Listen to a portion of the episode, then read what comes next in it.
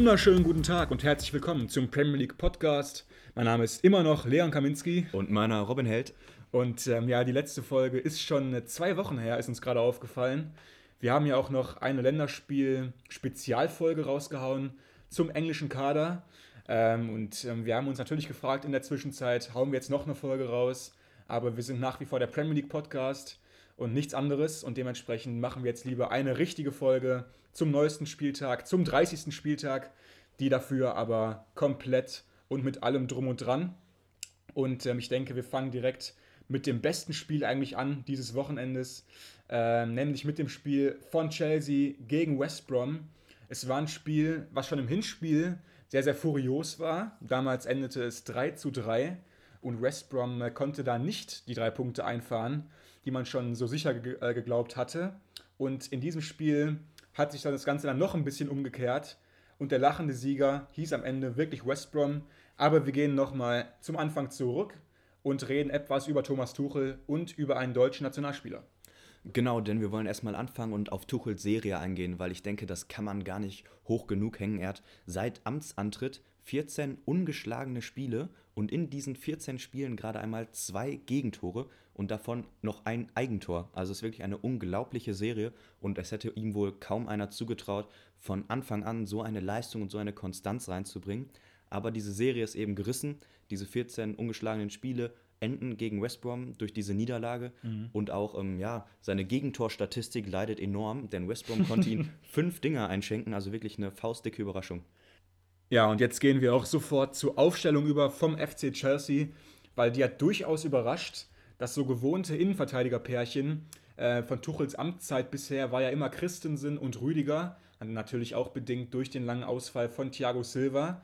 Jetzt war Thiago Silva wieder spielbereit und er kam sofort rein in die erste Elf. Dafür mussten Rüdiger und Christensen draußen auf der Bank Platz nehmen. Fand ich äh, sehr gewagt, äh, den, den Zug. Und ähm, ja, was sagst du dazu? War das jetzt Rotation oder war das jetzt wirklich, ähm, ja, Thiago Silva kehrt zurück und er muss sofort spielen, auch egal, wenn Rüdiger dafür raus muss? Ich denke schon, dass Thomas Tuchel ein Zeichen setzen wollte und er wollte eben Thiago Silva dieses absolute Vertrauen aussprechen, auch nach dieser langen Verletzungspause sofort wieder ähm, über die volle Spielzeit zu gehen. Und für mich ein bisschen überraschend, dass er Christensen rauslässt. Es passt aber auch vielleicht ein bisschen rein, weil er jetzt durch die Länderspielpause ein bisschen Belastung steuern wollte. West Brom ein vermeintlich eher schwächerer Gegner und da hat er sich eben dazu entschieden, hinten in der Dreierkette mit Aspilicueta, Thiago Silva und Kurt Zuma zu sprechen. Also quasi Kurt Zuma für Rüdiger und Thiago Silva für Christensen. Also da hat er schon ein bisschen durchrotiert und ja, kann man vielleicht verstehen, wenn man jetzt von einer zu hohen Belastung spricht, aber ja, in sich schon überraschend. Ähm, auch weil diese Rotation eben nicht nur auf die Dreierkette hinten beschränkt war, sondern auch im Offensivbereich hat er durchaus durchgewechselt. Zum Beispiel auf der Doppel-6 spielten Jorginho und Kovacic definitiv zwei Spieler mit großem Potenzial und großer spielerischer Qualität, aber trotzdem ähm, kein Mason Mount. Ähm, auch davor, wenn wir die noch mit dazu nehmen, die beiden Achter oder Zehner kann man wahrscheinlich besser sagen, mit Ziyech und Pulisic. Ähm, ja, kein Mount, kein Havertz. Also definitiv überraschend diese Rotation, auch auf den Außen mit James und Marcos Alonso. Eher nicht die erste Garde und ja, auch irgendwie so ohne Not. Also ich habe es nicht verstanden, warum er da jetzt in der Masse auch so viel rotiert. Ja, also ich ziehe mir jetzt mal kurz hier die deutsche Brille auf. Da fällt mir natürlich auf, dass äh, Rüdiger und Havertz beide nicht äh, in der ersten Elf waren. Ich bin jetzt nicht der größte Rüdiger-Fan, deswegen würde ich Tuchel jetzt da auch nicht zu viel Gegenwind ja, zu Leibe kommen lassen, weil wirklich Rüdiger würde ich auf jeden Fall eher noch draußen lassen als Christensen. Aber Christensen hätte ich, glaube ich, nicht rausrotiert. Ähm, da wäre für mich eher Aspilicueta dran gewesen oder jemand anderes. Auf jeden Fall, er hat sich dafür entschieden und am Ende sollte er eher äh, ja, negativ auf diese Rotation zurückblicken, denn West Brom hat sie massiv bestraft. Ich denke, jetzt alle sieben Tore hier zu äh, kommentieren, würde ein bisschen ausufern. Aber wir können mal kurz über den Knackpunkt des Spiels sprechen. Nämlich nachdem äh, Chelsea in Führung gegangen ist durch Pulisic in der 27. Minute, folgte der Platzverweis für Thiago Silva. Der Chelsea-Innenverteidiger sah gelb-rot und musste duschen gehen. Definitiv ein Wendepunkt, denn äh, ja, zu 10 konnte Chelsea einfach nie mehr ihre Klasse entfalten. Aber West Brom hat es auch ja, zum Teil wirklich herausragend ausgespielt. Man darf jetzt auch nicht vergessen, West Brom ist Vorletzter mit einer ganz schönen Lücke auf die Nicht-Abstiegsränge. Und die haben da wirklich häufig Fußball gespielt, wie ein Euroleague-Anwärter. Ja, absolut. Also ich möchte noch mal kurz zur gelb-roten Karte zurückkommen, ähm, weil ja direkt nach dem Führungstreffer für mich eine extrem unglückliche Szene, also aus meiner Sicht auch eine Fehlentscheidung. Also wenn ich Schiedsrichter wäre, ich würde das definitiv anders handhaben, weil die Situation war folgendermaßen, aus 20 Metern hat ein Spieler von West den Abschluss gesucht, schießt auch ähm, relativ deutlich daneben und dann im Nachhinein grätscht Thiago Silva in ihn rein, auch nur mit leichtem Kontakt, also kein böses Foul, aber trotzdem entschied der Schiedsrichter auf Gelb-Rot. Für mich eine sehr, sehr harte Entscheidung, gerade mit ein bisschen Fingerspitzengefühl, erste Halbzeit, kein böses Foul. Also kann ich nicht verstehen. Dadurch hat er auch das Spiel im Endeffekt komplett entschieden, weil danach hat Chelsea nie wieder diese ähm, offensive Qualität auf den Platz bringen können. Sie hatten keine Sicherheit im Spiel. Ihr ganzes System ging nicht auf, weil einfach einer fehlte, ist ja auch logisch. Und im Folgenden hat dann West Brom auch immer genau in den richtigen Zeitpunkten getroffen. Also es war wirklich in der Nachspielzeit von der ersten und von der zweiten Halbzeit waren sie erfolgreich. Also ich glaube, jeder, der mal selber Fußball gespielt hat, weiß, wie eklig das ist, mit einem Treffer kurz vor der Halbzeit in die Pause zu gehen. Extrem unangenehm. Ganz kurz noch, sie machen wirklich in der Nachspielzeit äh, vor der ersten Hälfte zwei Tore. Ja. Also in, in der Nachspielzeit äh, vor der ersten Hälfte unfassbar. Und ähm, ja, am Ende geht es dann 5 zu 2 aus für West Brom die nach wie vor Vorletzter sind. Aber ich denke, wenn man da noch Richtung Nicht-Abstieg schielt, war das Spiel einfach äh, unfassbar wichtig. Man könnte nochmal vielleicht sowas wie eine Serie starten, man weiß es ja nie. Aber jetzt kommen wir nochmal kurz auf Chelsea zurück. Jetzt wurden schon die Fragen lauter nach Thomas Tuchel, warum er auf einmal jetzt so rotiert in so einer wichtigen Phase, wo es ja richtig heiß wird um die Champions League Plätze. Dann sollte man ja eigentlich die beste Elf spielen lassen. Vor allem, wenn man auch weiß, dass West Brom im Hinspiel einen Punkt geholt hat gegen seine Mannschaft. Er hat sich dafür entschieden, wie gesagt, für die Rotation. Und jetzt ist es ihm auf die Füße gefallen. Die Frage ist jetzt, war dieses Spiel nur ein Ausrutscher oder hat es einfach die, Offen äh, die Defensivschwächen äh, offenbart? Also ich habe auch schon Artikel gelesen, wo dann die, die Sprache davon war, dass Chelsea jetzt endlich seine Defensivprobleme mal offenbart hätte, dass bisher das nur kaschiert wurde und dass sie, weiß ich nicht, Glück hätten, dass das einfach noch nicht rausgekommen ist.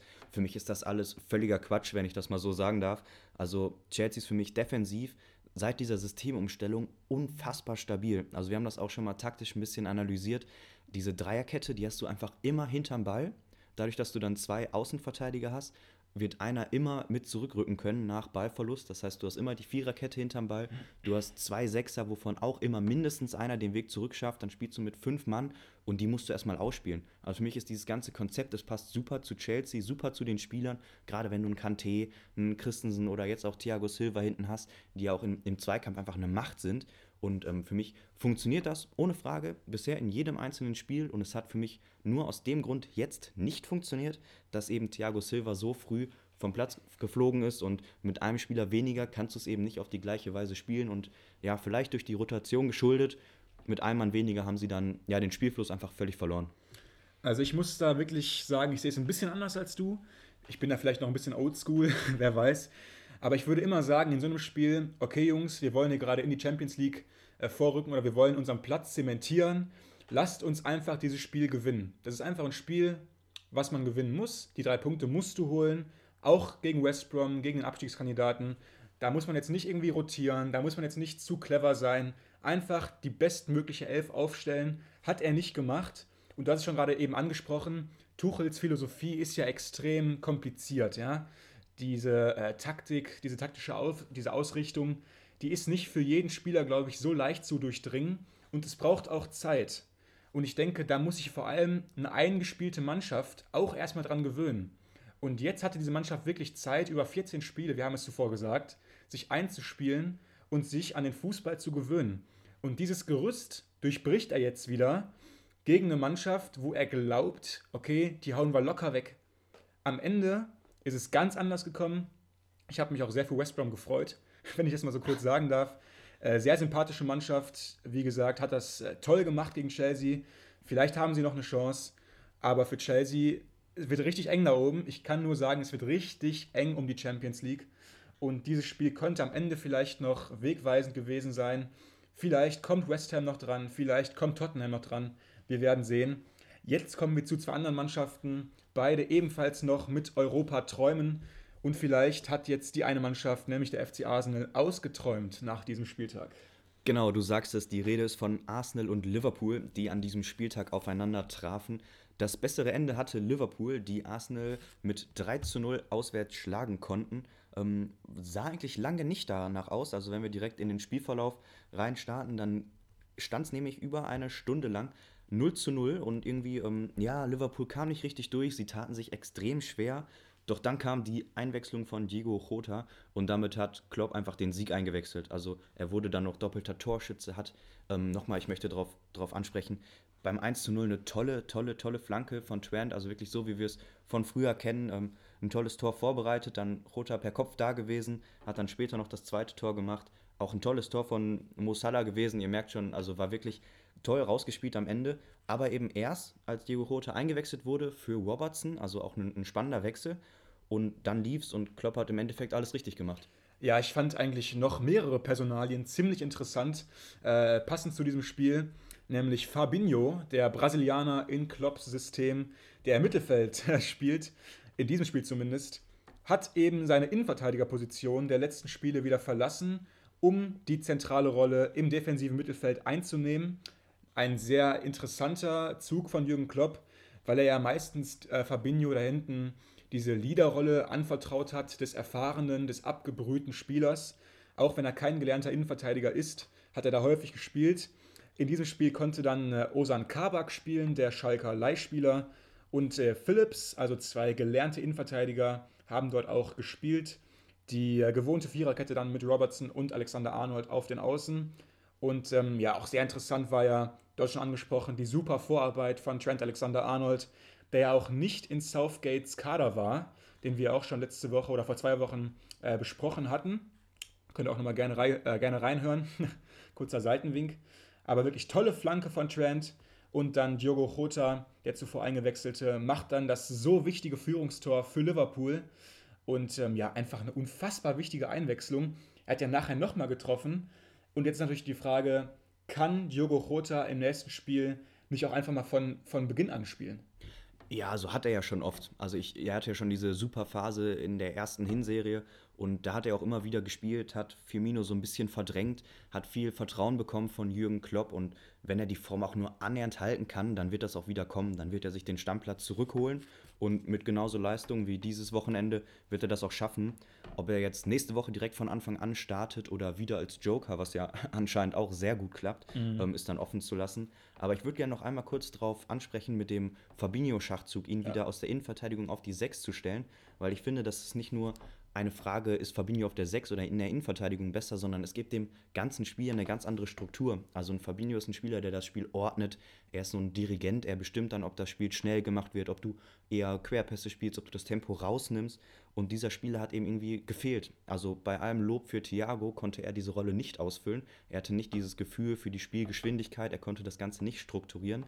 Und nach dem Fall, Ausfall von Anderson hat Fabinho jetzt diese Rolle angenommen und für mich ist das ein absolutes Muss, gegen einen starken Gegner wie Arsenal das Mittelfeld zu dominieren und auch diese, diese Spielgeschwindigkeit, über die ich gerade rede, eben selber zu bestimmen. Es könnte wirklich spannend sein, auch im Hinblick auf den weiteren Saisonverlauf äh, für Liverpool, weil Klopp hat äh, ja doch interessante Änderungen vorgenommen in diesem Spiel. Wir haben es gerade schon thematisiert. Äh, ich denke, er sucht gerade auch noch seine beste Elf, wenn man das so sagen kann, weil jetzt geht es ja wirklich auf äh, die Zielgerade und der hat die beste Elf noch nicht gefunden. Aber ich glaube, in dem Spiel ähm, ja, hat er einige wichtige Erkenntnisse gesammelt. Auch sehr spannend, James Milner war die linke Acht in seinem System und nicht Gigi Weinaldum, der ja wahrscheinlich äh, vor einem Wechsel nach Spanien steht. Das soll Klopp wohl auch gar nicht gefallen haben, dass Weinaldum ähm, sich wohl gegen Liverpool ausspricht und wahrscheinlich zu Barcelona zu seinem Landsmann äh, Kuhmann gehen will eben Milner bekam das Vertrauen, der alte äh, Milner kann es noch immer. Und natürlich mit Fabinho und Thiago ein sehr ausgewogenes Mittelfeld. Du hast da irgendwie alles drin. Du hast da Zweikampfstärke, Laufstärke, aber auch Technik mit, mit, mit Thiago natürlich drin. Ähm, ja, also für mich müsste jetzt noch Rota vorne Firmino ersetzen. Ihr wisst schon, ich bin kein Firmino-Fan, bin ich auch nach wie vor nicht. Wenn man da sieht, wie Rota da auf einmal abliefert mit zwei Toren, wirklich Mittelstürmertoren, ähm, dann sollte er für mich dauerhaft spielen. Natürlich, jetzt können wir den Spieß nochmal kurz umdrehen und auf Arsenal schauen.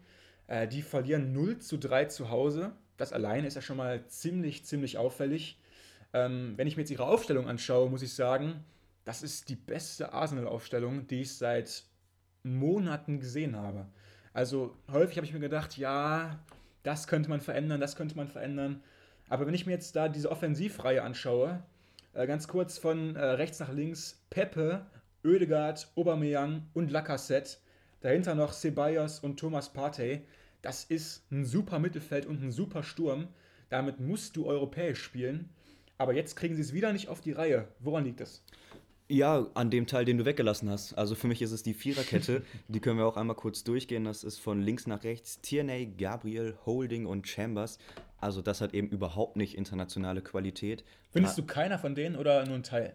Vielleicht Tierney ja, aber alle anderen für mich nicht. Gabriel auch nicht? Gabriel auch nicht. Für mich seit dem Ausfall von David Lewis hinten fehlt da der echte Abwehrchef. Das ist hinten ja einfach nicht stark genug und sie können zwar als kompakte Mannschaft tiefstehend verteidigen, ohne Frage, aber diese Qualität hinten, das sieht man ja auch bei Liverpool. Ich finde, den Vergleich kann man gut ziehen, wenn du eben nicht diesen einen Spieler hast, der dir Stabilität gibt, wie ein Van Dijk bei Liverpool. Wenn das wegbricht, dann, dann verlierst du irgendwie völlig die Kontrolle. Bei ähm, Arsenal ist vielleicht jetzt nicht so abhängig von David Lewis, aber trotzdem, da fehlt irgendwie dieses Vertrauen ja. nach hinten in die Abwehr und dadurch spielst du auch anders, sowohl im Offensivspiel als auch im Defensivspiel. Und ich finde, das ja beutelt Arsenal und vielleicht liegt es auch daran, dass sie auch offensiv deswegen nicht so stark sein können. Ja, und ähm, ja, du hast schon recht. Ich habe die Defensive natürlich bewusst weggelassen, weil da auch wirklich einige Schwachstellen verborgen sind. Wenn man sich kurz die rechte Verteidigerseite anschaut, äh, mit Callum Chambers und Rob Holding, das ist, ich würde mal sagen, noch nicht mal Premier League reif. ähm, aber Arsenal spielt es weiterhin so. Ich denke, so kann man da nicht weiter voranrücken. Aber ich bleibe dabei, die, die Offensive ist einfach super. Wenn sie irgendeinen defensiven Eckpfeiler in der neuen Saison dazu bekommen sollten, woher auch immer, und der schlägt wirklich ein. Dann bin ich gespannt, was Arsenal schaffen kann. Nach dem Spiel auch sehr interessant. Da hat er nämlich Mikel Arteta, der äh, Arsenal-Trainer, ein sehr spannendes Interview gegeben bei den englischen Kollegen von Sky. Hat er wirklich total ja, geschockt gewirkt, fast schon, aufgrund dieser Niederlage. Hat gesagt, ich übernehme die volle Verantwortung dafür. Das ist allein meine Schuld. Und ähm, ja, war wirklich gerührt und geschockt. Das sieht man ja heute kaum noch wenn dann Trainer nach Niederlagen einfach so vor die Kameras treten und sagen, ähm, das ist alleine mein Fehler. Häufig hört man dann lange Ausflüchte in Taktik und irgendwas. Ähm, Ateta ist da wirklich sehr geradeaus und sagt, das ist mein Fehler, ihr könnt mich dafür beschuldigen. Deine Meinung? Ja, finde ich an sich erstmal vom Ansatz her sehr sympathisch. Also das, den Fehler bei sich zu suchen. Ähm, wir haben jetzt auf der anderen Seite Klopp stehen, der ja für seine Ausflüchte immer mal wieder kritisiert wurde. Und jetzt mal so ein Gegenbild zu gehen, wo man wirklich total ehrlich sagt, ähm, ist mein Fehler, ich nehme das auf mich und ich kann es mir auch nicht richtig erklären. Mhm. Ähm, hängt für mich auch mit der Startelf zusammen. Also er sieht ja auch diese Qualität, die auf dem Platz war. Und dann irgendwie doch am Ende nach der 60. so chancenlos unterzugehen, tat einfach weh. Und wie gesagt, für mich eine klasse Geste, das einfach auf sich zu nehmen. Ja, vielleicht noch mal eine kurze Anekdote zu Milner, der wieder mal 90 Minuten gemacht hat. Also das wollte ich noch mal kurz ansprechen. Er ist mittlerweile 35 Jahre alt. Ui. Also man sollte meinen, langsam ist vielleicht an seinem Zenit angekommen, kann das Tempo nicht mehr mitgehen. Aber der läuft und läuft und läuft. Ja, er ist die letzten fünf Jahre immer der Beste beim Laktattest, also dem Fitnesstest Echt? vor der Saison bei Liverpool. Also okay. wirklich unglaubliche Fitness, die er jeden, jedes Mal mitbringt. Nach dem Sommerurlaub kommt er wieder und ist der fitteste Spieler im Kader. Also für mich mit dieser Einstellung auf dem Feld ein absoluter Leader. Okay, wieder mal interessant, wusste ich auch noch nicht. Ähm, ja, unser Laktat geht weiterhin nach oben, denn wir kommen zum Freak-Spiel. Das kann man ja einfach mal so betiteln, nämlich das Spiel Southampton gegen Burnley. Ich denke, vor dem Spieltag war es nicht unser Favoritenspiel, was uns jetzt zuerst in den Sinn gekommen wäre als, äh, als Thema für den Podcast. Aber ich denke, nachher war es ein super Spiel. Einfach ein richtiges Premier League-Spiel mit Auf und Abs, mit Wendungen, mit tollen Toren. Und deswegen nehmen wir das auch kurz rein. Äh, wir wollen jetzt nicht so sehr äh, auf die einzelnen Mannschaften eingehen, aber einfach nur, das war doch mal ein erfrischendes Spiel. Wie ist es ausgegangen? Was ist passiert? Äh, führ uns mal kurz durch.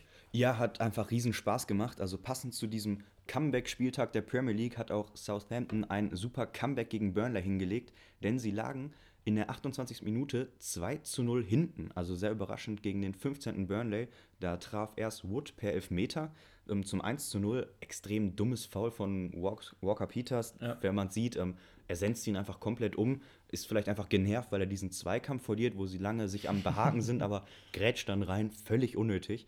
Ähm, lagen sie 1-0 hinten, Wood hat den auch super geschossen, schön mit Vollspann, so wie ich die Elfmeter gerne sehe.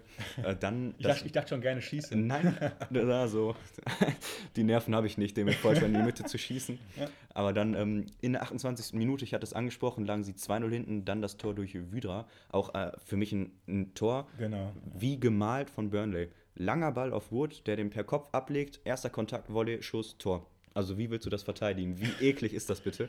Ja, also man kann es kurz mal ein bisschen näher ausführen. Wood, einfach die Wand aus Neuseeland da vorne im Sturm von Burnley, äh, wird einfach nur angespielt mit langen Bällen. Dann hoffen alle Burnley-Spieler, dass der Ball irgendwie abtropft von dieser Wand und dann schießen sie einfach sofort, wenn der Ball irgendwie landet. Und ähm, ja, einfach ein, ein, Spiegel dieser, dieser Philosophie, dieses Tor. Und ähm, ja, wie ging es weiter?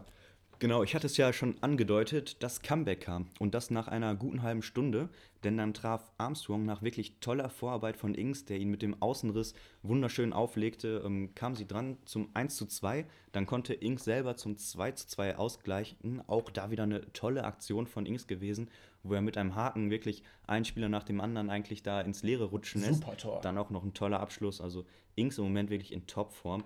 Und ähm, ja, dann konnten sie es noch drehen komplett zum 3 zu 2. Da konnte Redmond treffen, nachdem ähm, Ward Prowse noch die Latte getroffen hat. Also auch da ein toller Angriff gewesen. Extrem viel Offensivfreude. Also eigentlich so, wie wir die Teams von Ralf Hasenhüttl kennen. Und ja, das Spiel hat einfach Laune gemacht, deswegen haben wir es mit reingenommen.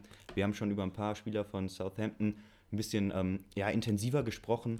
Und ja, wir wollten es einfach mal wieder mit reinnehmen, weil es mal wieder zeigt, dass diese Mannschaft die Premier League einfach bereichert. Ja, wie du, wie du schon gesagt hast, äh, ein, einfach ein tolles Spiel von einer tollen Mannschaft. Also wir sind ja durchaus ähm, Hasenhüttel und auch Southampton-Fans, die mittlerweile 13. sind. Und ähm, ja, kurz dazu noch, sie galten ja schon lange Zeit als Europakandidat dieses Jahr, waren immer in der oberen Hälfte, immer so Platz 7, 8, 9, haben tolle Spiele gemacht mit einem Danny Ings, mit einem Ward Prowse, mit einem Westergaard, die alle in Topform waren und wirklich überragende Spiele gezeigt, aber auch wirklich tollen Fußball gespielt, offensiv und wenn du da vorne halt diesen Sturmtank Danny Inks drin hast, ähm, der tut schon wirklich vielen Defensiven richtig weh. Und dann kam allerdings seine Verletzung und die hat äh, Southampton wirklich, wirklich schwer getroffen. Danach kamen sie nie mehr wieder richtig in Gang. Und ähm, ja, es sollte auch nicht mehr richtig besser werden. Es war ein Auf und Ab danach. Aber was, was, was man ja auch festhalten muss, Hasenhüttel bleibt in der Linie nach wie vor treu. Der Linie des, des wirklich tollen Offensivfußballs. Ähm, sie versuchen immer schnell, direkt und auch zügig nach vorne zu spielen. Und es macht einfach Spaß, Southampton zuzuschauen, wenn sie wirklich einen guten Tag haben. Und ich denke, wenn es äh, auf die nächste Saison zugeht, ist es definitiv ein Team to watch. Ähm, Danny Ings natürlich auch, wenn er bleibt, ein riesiger Faktor für Southampton. Aber er könnte ja vielleicht auch gehen. Und jetzt kommt der große Interessent für Danny Ings ins Spiel. Manchester City weil da wird vielleicht oder da wird ganz sicher in der nächsten Saison ein Platz frei. Heute nochmal kurz von uns wird ihm etwas Ehre gebührt. Einer der besten Spieler der Premier League der letzten zehn Jahre tritt ab. Genau, die Rede ist natürlich von Sergio Aguero, der beim Man City unter Vertrag steht. Noch, denn sein Vertrag wird nicht verlängert. Also so wurde es jetzt bekannt gegeben, aber natürlich trotzdem ein Spieler, der für immer in den Erinnerungen bleiben wird. Er hat äh, einen unfassbaren Torrekord aufgestellt, denn er hat in 272 Premier League Spielen 181 Tore und 46 Assists auf die Kette bekommen. Also Unfassbar. Also wirklich unglaubliche Zahlen, ist damit alleiniger Rekordhalter und ähm, es wurde schon kolportiert, dass sie ihm wohl eine Statue vors Stadion bauen, vielleicht direkt neben die von Vincent Company, also wirklich eine Ära, die da zu Ende geht und er wird eine riesen Lücke hinterlassen. Ja, er war jetzt äh, zehn Jahre bei Man City und ich denke mal, diese zehn Jahre waren auch unfassbare Jahre für Man City als ganzen Verein. Äh, ich denke, in diesen Jahren wurden sie zur festen Größe im Meisterschaftskampf in der Premier League, haben diese häufig gewonnen, auch äh, unter großem Anteil von Sergio Aguero. Und ähm, ich habe nochmal gerade so kurz überlegt, was mir als erstes in den Sinn kommt, wenn ich über ihn nachdenke.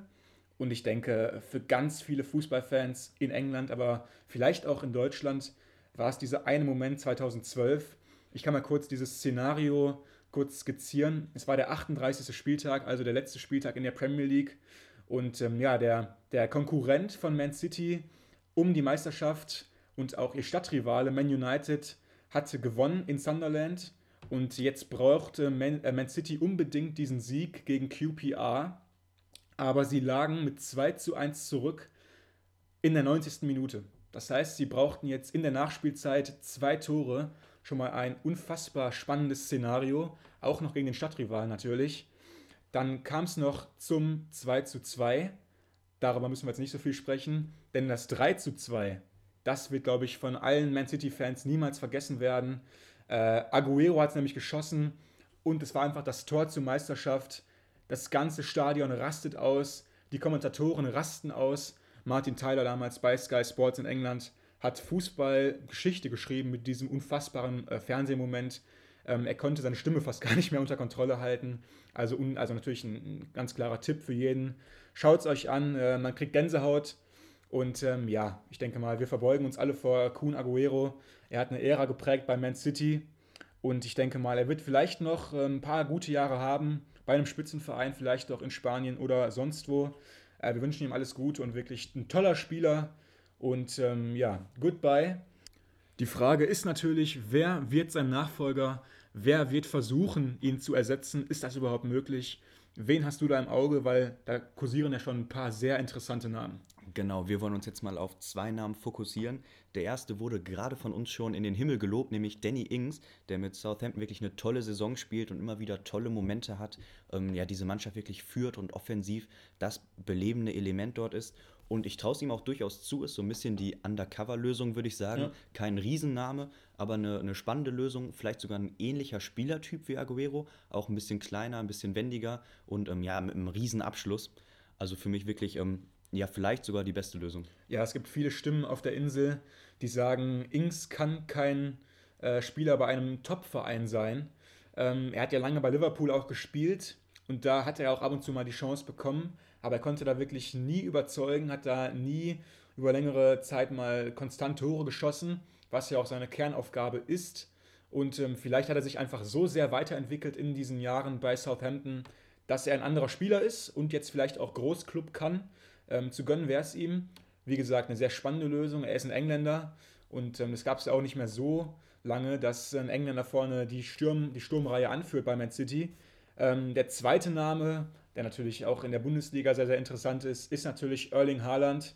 Äh, Pep Guardiola soll ein äh, Riesenfan von ihm sein. Und ähm, ja, vielleicht können sie es ja schaffen, ihn schon in diesem Sommer zu verpflichten. Aber ich denke mal, das wäre eine riesige Ablösesumme. Ja, absolut. Ich habe heute noch ein Zitat von Pep Guardiola gelesen, wo er gesagt hat, dass selbst ein Blinder würde sehen, wie gut Haaland ist. Also er ist wirklich ein Riesenfan und in meiner Sicht auch zu Recht. Also man kann den Typen einfach nur lieben mit, seinem, mit seinem Ehrgeiz, mit seiner absoluten Überzeugung, wirklich die Tore zu erzielen, mit seiner Mentalität. Also er würde so super reinpassen und für mich wäre City dann auch fast unschlagbar, weil dann hätten sie auch noch den besten Stürmer der Welt. Also es wäre für mich einfach ein Riesentransfer. Aber Pep hat auch schon ein bisschen Wind aus den Segeln genommen, denn er hat verlauten lassen, dass City wohl keine große Ablösesumme diesen Sommer für einen neuen Top-Stürmer auf den Tisch legen wird. Wenn das nicht geblufft war, man weiß es man nicht. Man weiß es nicht. Vielleicht auch nur am Pokern. Wir werden sehen. Auch ein Danny Ings, denke ich, wird ziemlich teuer, wenn sie ihn mhm. von Southampton loseisen wollen. Also das bleibt abzuwarten, aber Haaland sicherlich die Goldlösung und vielleicht Ings die ähm, Undercover, aber vielleicht die smartere Lösung. Wir werden sehen. Ja, jetzt äh, machen wir nochmal eine kurze Rubrik auf, die wir uns haben einfallen lassen. Und wir wählen unseren Spieler des Spieltags. Ähm, das wollen wir jetzt immer machen, weil ich denke, das ist wirklich sehr interessant, bei diesen herausragenden Spielern in der Premier League nochmal den Besten des Spieltags herauszufiltern. Ähm, willst du anfangen? Soll ich anfangen? Fang du mal an. Okay, ich überrasche jetzt vielleicht mal einige und nenne einen unbekannten Namen, denn für mich war der Spieler des Spieltags Matthäus Pereira von West Brom der zwei Tore erzielen konnte gegen den FC Chelsea. Äh, Matthäus Pereira kennen ja viele vielleicht noch aus seinen Nürnberger Zeiten. Da war er ja, ja jetzt nicht unauffällig, aber auch nicht herausragend und hat da alles äh, zusammengeschossen. Aber bei West Brom ist er einfach ein wahnsinnig wichtiger Faktor im Spiel von Sam Allardyce. Er bringt diese nötige Technik, Schnelligkeit und auch einfach Abschlussstärke mit. Er hat unter Beweis gestellt, zwei Tore gegen Chelsea, das gelingt äh, nicht vielen und ich denke, er war unglaublich wichtig in ihrem 5-2-Erfolg. Er war mein Spieler des Spieltags. Ja, ich hatte auch gerungen mit mir selber. Also Pereira war der eine, aber der andere für mich einfach, wenn man jetzt unsere ganze Folge durchhört, der Name, der wahrscheinlich am häufigsten aufgetaucht ist, das ist Danny Ings, der das Spiel für Southampton im Alleingang gedreht hat. Eine wirklich wunderschöne Vorlage, ein Traumtor erzielt. Ähm, Gerade jetzt mit der Aguero-Rücktrittmeldung äh, in dem Kontext einfach nochmal ein Spieler, auf den man mehr achten sollte. Und für mich ist das mein Spieler des Spieltags. Auf jeden Fall zwei sehr interessante Spieler. Jetzt kommen wir zu den Ergebnissen des 30. Spieltags. Wir machen das wie immer, wie ihr es kennt. Wir geben euch eine Kurzübersicht mit noch einigen Informationen. Wie bereits von uns besprochen, Chelsea verliert zu Hause gegen West Brom mit 5 zu 2. Leeds gewinnt zu Hause mit 2 zu 1 gegen Sheffield United, gegen den sicheren Absteiger. Dann das eigentliche Topspiel dieses Spieltags 1 gegen 3. Äh, Man City auswärts bei Leicester City und Man City gewinnt mit 2 zu 0. Genau, und das völlig verdient. Also das ist auch der Grund, warum wir das Spiel jetzt nicht im Detail nochmal besprochen haben, weil es einfach wenig zu erzählen gibt. Auch wenn es ein Topspiel ist, die ähm, ja, Mannschaft im Moment auf dem ersten Platz gegen die auf dem dritten, aber City hat es einfach unter Kontrolle gehabt, haben zwar eine Stunde gebraucht, bis Mondi mit einem schönen Schlenzer mit dem rechten Fuß das 1 zu 0 erzielen konnte, aber insgesamt, sie hatten einfach die Kontrolle. De Bruyne hat vorher noch einen super Freistoß an die Latte gesetzt. Also für mich einfach diese Dominanz geht weiter und das trotz Rotation. Das nächste Spiel in unserer Reihe ist dann Arsenal äh, gegen Liverpool 0 zu 3. Southampton schlägt Burnley mit 3 zu 2. Dann ein spannendes Spiel Newcastle gegen Tottenham 2 zu 2. Sehr ärgerlich für José Mourinho, weil sie schon äh, geführt haben gegen Newcastle. Auch ein sehr spannendes Spiel, wie gesagt. Newcastle geht zuerst in Führung, dann ein doppelter Harry Kane. Innerhalb von vier Minuten macht der Junge zwei Buden, dreht das Ganze zum 2 zu 1 für Tottenham. Und man sollte meinen, Tottenham mit der Qualität ähm, bringt das über die Zeit oder schießt vielleicht noch einige Tore mehr. Sie hatten riesige Chancen in der Schlussphase, konnten den Deckel aber nicht drauf machen. Kane höchstpersönlich hatte noch eine riesige Chance. Und dann konnte nachher noch Joe Willock ausgleichen für Newcastle, für den Abstiegskandidaten, trainiert von Steve Bruce. Ich habe mir schon währenddessen gedacht, dieser Punkt könnte im Nachhinein noch Gold wert gewesen äh, sein für Newcastle, weil auch viele Mannschaften da unten keine Punkte geholt haben und sie können noch gegen Tottenham einen Punkt erringen. Äh, beides sehr spannende Teams. Der eine oder das eine Team im Abstiegskampf und Tottenham natürlich im Kampf um Europa. Punkteteilung, die keinem wirklich weiterhilft. Das nächste Spiel war dann Aston Villa gegen Fulham. Da gab es einen 3 zu 1 Erfolg für die Jungs von Aston Villa, für die Jungs von, äh, von Dean Smith. Ziemlich interessante Personalie. Jack Grealish fehlt nach wie vor, jetzt schon äh, mehrere Wochen verletzt. Und ähm, ja, Aston Villa hat auch schon lange, lange auf den letzten Sieg gewartet. Und es sah in diesem Spiel auch lange nicht danach aus. Äh, man lag nämlich schon zurück gegen Fulham, äh, gegen die Mannschaft von Scott Parker mit 0 zu 1, nachdem Mitrovic einen Fehler von Minks eiskalt bestraft hat. Und danach kam dann der Ägypter Trezeguet aufs Feld und konnte unerwarteterweise auch für mich natürlich mit einem Doppelpack das Spiel in die Richtung von Aston Villa lenken. Nachher noch der neue Nationalspieler Ollie Watkins mit der Entscheidung. Also 3 zu 1 für Aston Villa. Nächste Woche geht's gegen Liverpool, meine Damen und Herren. Das wird spannend. Ja, noch kurz zur Personalie Mitrovic. Er hat ja lange beim Club ähm, ja, es nicht geschafft, in die Startelf zu kommen, hatte jetzt aber in der Länderspielpause in drei Auftritten fünf Scorerpunkte, also ich glaube auch fünf Tore selber gemacht. Wirklich unglaubliche Zahlen. Er kommt wieder in Form und ich finde, man hat diesen Aufschwung auch bei ihm persönlich gesehen. Ja. Also er hat immer wieder den Abschluss gesucht, das Tor gemacht, ähm, den richtigen Riecher gehabt. Also wirklich ein Spieler, wo es mich auch persönlich sehr freut, dass er wieder in Form kommt und wahrscheinlich in den nächsten Wochen auch die klare Nummer 9 bei Fulham sein wird. Und ganz kurz nochmal äh, der Tipp von mir. Nächste Woche, Leute, Aston Villa gegen Liverpool. Das Rückspiel dieses so historischen Aston Villa-Erfolges 7 zu 2 konnte Aston Villa ja im Hinspiel die Meister aus Liverpool förmlich entthronen. Also unfassbar das Hinspiel. Ich denke, alle Liverpool- und Aston Villa-Fans werden das Spiel nie mehr vergessen. Mal sehen, wie es nächste Woche wird. Vielleicht ja sogar mit Jack Grealish. Wir werden sehen. Das nächste Spiel auf der Agenda ist Man United gegen Brighton. Äh, da ganz witzig, ähm, drei Engländer haben getroffen und zwar drei Engländer, die nicht nominiert wurden. Also sowohl Welbeck, Rashford als auch Greenwood. Ähm, Rashford und Greenwood wurden deshalb nicht nominiert, weil sie beide aus einer Verletzung kommen und sich noch auskurieren. Danny Wehrberg wohl eher leistungsbezogen. Dann ähm, noch ein Spiel, nämlich Everton gegen Crystal Palace. Die beiden haben sich 1 zu 1 getrennt. Ähm, erst konnte James Rodriguez das 1 zu 0 für die Toffees besorgen, doch Batshuayi glich sehr spät aus. Dann haben wir noch jetzt gerade im Moment ein Spiel von den Wolves gegen West Ham. Da schreiben wir gerade die 18. Minute. Da steht es allerdings schon 2 zu 0 für die Hammers. Das erste Tor durch Lingard und das zweite durch Pablo Fornals. Also das wird wohl West Ham für sich entscheiden. Ausrufezeichen um die Champions League natürlich auch von West Ham. Sollten sie dieses Spiel gewinnen, wir haben es schon eben thematisiert, Chelsea hat verloren, Tottenham hat Punkte liegen gelassen, äh, Leicester hat auch äh, verloren. Dementsprechend ein wahnsinnig wichtiges Spiel für West Ham. Ich denke mal, das sollten sie gewinnen. Wir werden abwarten, wie das Spiel endet. Wir bedanken uns sehr fürs Zuhören. Ich sehe schon wieder, wir haben die 35-Minuten-Marke geknackt. Wir werden immer länger, habe ich das Gefühl. Aber das war ja auch äh, gewünscht worden von äh, manchen äh, Stimmen. Habe ich zumindest so äh, vernommen. Und ich denke mal, 35 Minuten kann man sich auch mal geben. Es war ja wirklich viel los an diesem Wochenende. Und ähm, wir sagen bis nächste Woche. Macht's gut. Ciao, ciao.